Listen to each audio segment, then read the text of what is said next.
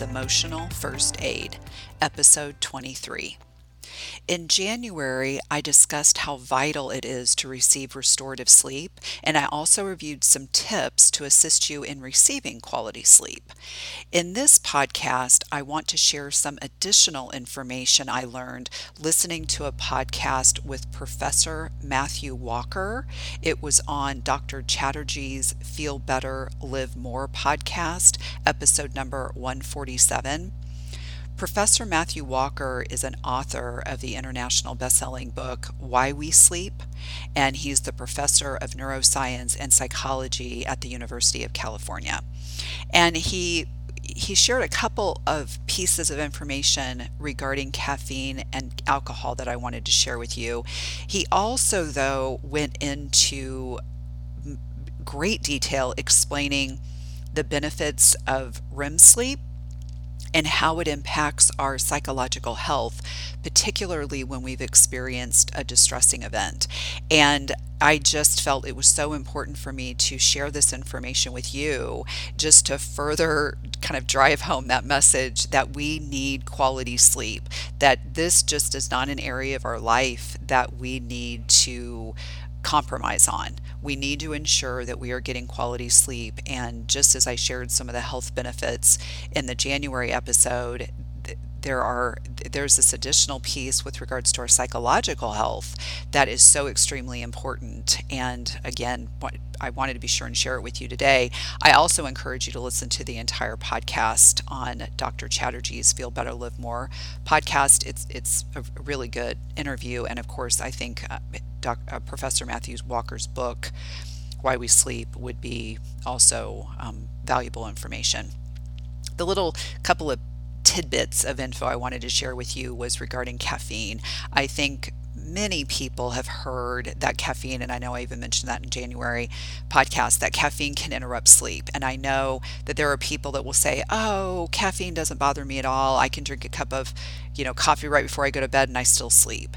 And uh, Walker explained that even if you are somebody who can I think espresso is the example he gave. Drink an espresso and go to bed, espresso and go to bed, that it's still interrupting your sleep. He explains that for it, it can it can make it harder to fall asleep and it can make your sleep more fragile that you wake up more during the sleep but he said even if you are someone who can fall asleep immediately after having caffeine that in research that he's conducted the electrical brain rate wave quality of deep sleep with and without caffeine is not the same.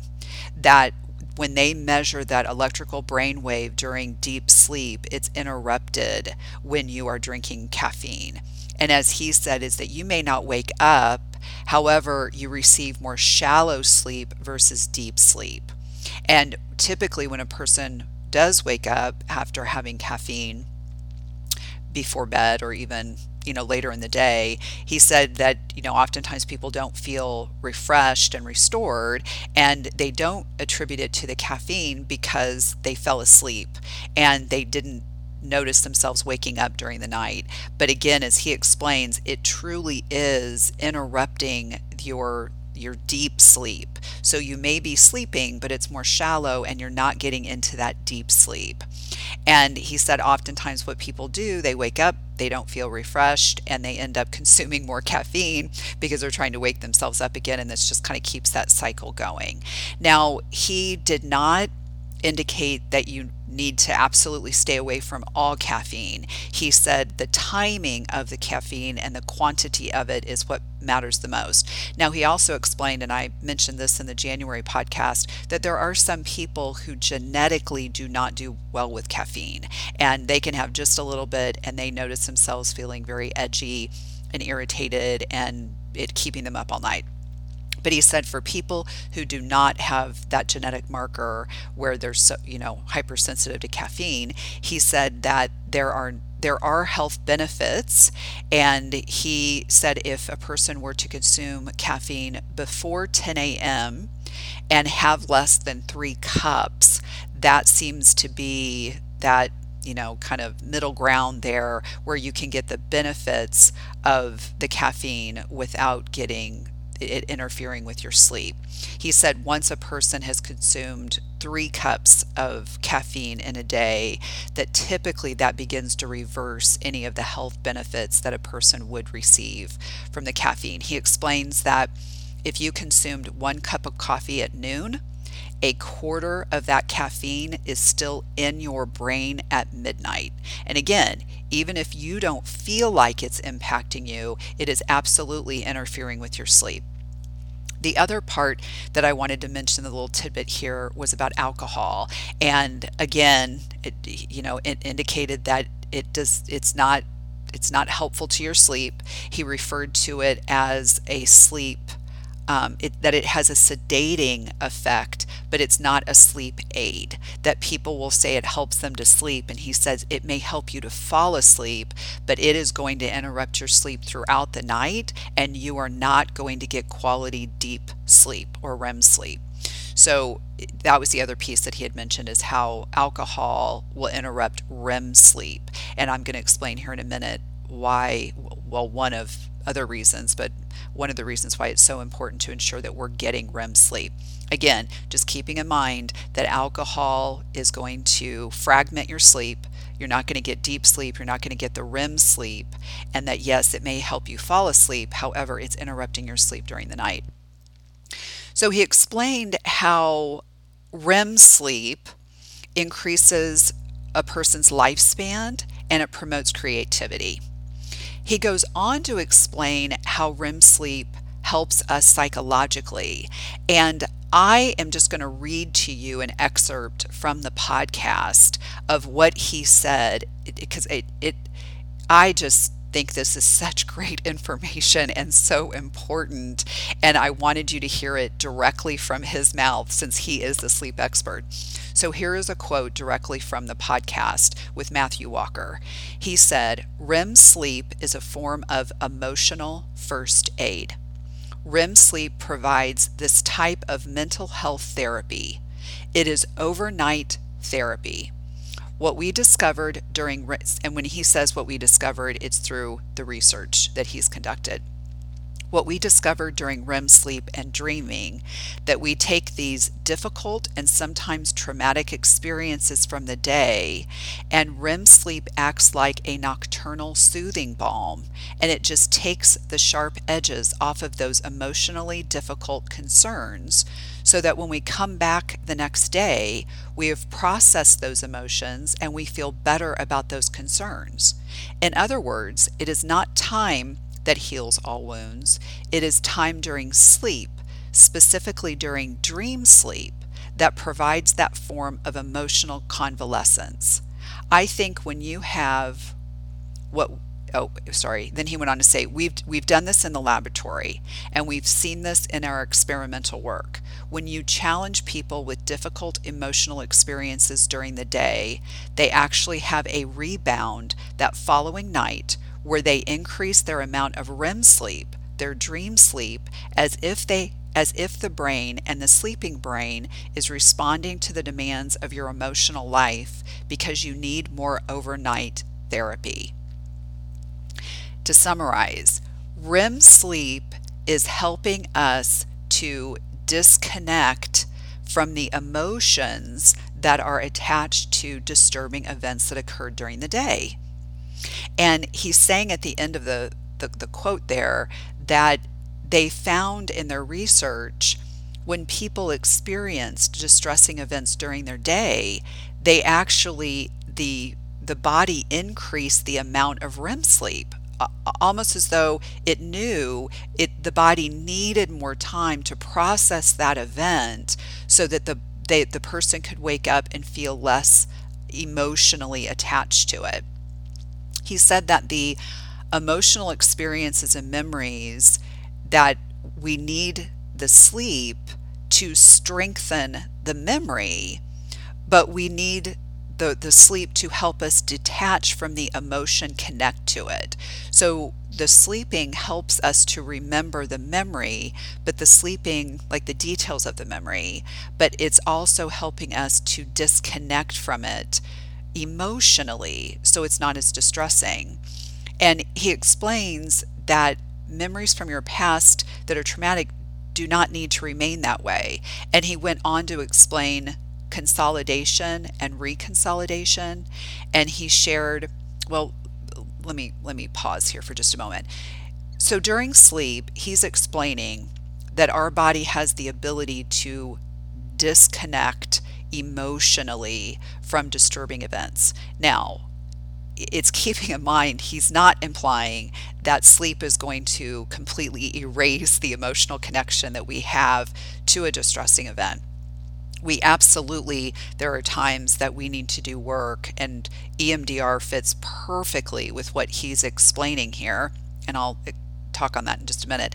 But there are times in which we've experienced something that we will need to do some therapy to help our bodies heal that memory and to, to move it through so it so we don't have that visceral connection. So again, he's not saying that it completely that sleep just you know completely removes any emotional context connection to all disturbing events. There may be some disturbing events where we're needing additional help. And what I mean by that is let's say that you had um, a situation with your supervisor at work, you had a, a, conversation with your supervisor, it didn't go well, you know, there wasn't any yelling or anything like that, but you felt as though the supervisor was being very critical of you and you were very upset by this. If you get a good night's rest that night, and you get into your REM sleep and your deep sleep, when you wake up the next morning, you are probably not going to be as disturbed by what happened. And that's what he's explaining is our body can help move through some of that emotional that emotional connection. In, in going back to what he explained in, in the interview is he talked about consolidation and reco- reconsolidation of memories and he explained that memories aren't fixed when you recall a memory you can open it up to the possibility of change and that we can update the context of it as well as the emotional piece of it.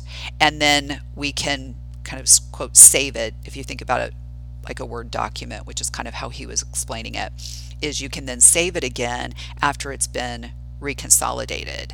So he explains that you open up that memory, you recall it, you modify it, and then you reconsolidate it. And this is definitely where something, an approach such as EMDR would fit in. It would allow a person to, it, it allows a person to bring up that memory and to process the emotions connected to it. So it, it isn't, the memory doesn't necessarily disappear. They have the memory. However, they don't have that visceral reaction to it any longer. And to me, it makes sense with what he's saying with REM sleep because REM sleep because with EMDR it's eye movement desensitization reprocessing and REM sleep is rapid eye movement and you have that bilateral movement of the eyes and you're creating that bilateral movement in the body with EMDR and it makes sense that we are with EMDR we are mimicking that REM sleep state, in an awakened state, we are helping the body to process those events and to move them through. So, to me, his explanation of what's happening during REM sleep just further supports the efficacy of EMDR in helping us to, um, you know, to heal from traumatic events. He he just he explained that that REM sleep dreaming takes this emotional memory and it divorces the emotion from the memory. And he ex- he gave the example that if if somebody were walking down an alley and they had been assaulted, that they're going to remember that that alleyway is not a way they want to walk. It's dangerous, but they so they want to remember that piece of it that alleyway is not safe however they don't need to connect to the emotional piece of being, you know, having a visceral reaction, going into a panic attack each time they see the alleyway as they pass by it in their car, for example. Again, just to me, such great information about the importance of getting REM sleep and deep sleep and how that is helping us to, uh, to use his word, divorce our emotions from events so that we can kind of kind of move on, that we can release them. The other thing that he shared about sleep and um, deep sleep is with regards to anxiety. And he said that when you intentionally, so they did this again in his research in laboratories, When you intentionally deprive someone of sleep, you instantly trigger a dramatic es- ex- escalation, and those were his words dramatic escalation of anxiety. And it is dramatic in the fact that all of the participants in his study began as healthy. They had no signs of an anxiety disorder. And by the end of one night, just one night of no sleep, so this is about sleep in general, not just REM sleep, but sleep in general. With one night of no sleep, 50% of the participants had escalated to a level of anxiety that would be considered clinical and which would require treatment. So, again, a group of, of participants, they are forced, for lack of a better word, to stay up all night. And 50, and, and all of them began the study with not having any symptoms of an anxiety disorder. And with just one night without sleep, 50% of them had escalated to a level of anxiety that would be considered clinical and that would require treatment. They also assessed anxiety across the night, and he said that there was a dose dependent relationship, meaning that the longer that a person goes without sleep, the more anxious a person becomes. And he talked about another study that he conducted where they tracked people in real world conditions, so free living conditions, and they were tracking their sleep and their anxiety. And they found just even the most modest night to night reduction in sleep quality was associated with consequential day to day increases in anxiety. So, sleep from one night to the next was dictating anxiety from one day to the next. And he said that the quality of sleep, so if a person then received an increase in quality sleep, it de escalated the anxiety. And he said this was a um, causal relationship, it was not just an association. Again, the anxiety was directly connected to lack of sleep. And think about this for yourself. How is your quality of sleep? Are you not getting enough REM sleep and it's hindering you from processing events that are happening during the day so that you can release some of the emotional connection to them? Or is just your overall sleep quality not good? Are you just getting maybe two or three hours a night? And are you noticing an increase in anxiety? Because, again, according to Walker, even people who did not have anxiety disorders in the one study demonstrated 50% of those individuals then could have been diagnosed with an anxiety disorder from going with just one night without sleep. And I know I hear from my clients many times they're in a situation where they're where they're not getting enough sleep during the night and are struggling with anxiety. I just encourage you to really think about sleep and think about it being a priority in your life and recognize that it really is not non negotiable. It, it really needs to be a non negotiable when it comes to health. We, we oftentimes, that will be one of the first places that we compromise on because we feel everything else in our lives is so important. And typically, it's, I would say, gosh, almost number one. I mean nutrition you know how i feel about nutrition. Nutrition's so important. But the clearly our sleep is vital to our health. And as as walker is explaining here there is a profound impact on emotional health and your quality of sleep. Thank you so much for joining me today, and I encourage you to do one thing today purposefully to attain true PEP for life.